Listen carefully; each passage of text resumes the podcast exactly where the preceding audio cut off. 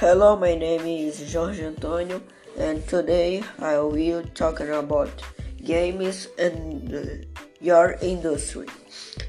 The electronic games industry, formerly referred to as interactive entertainment, is a common economic sector with the development, market, market, and the sale of video games and uh, video games consoles.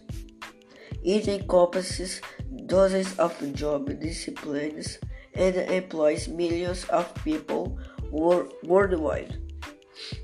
In the world, the electronic games industry is expected to turn over 152 billion in 2019, according to data from Newzoo Global Games Market Survey.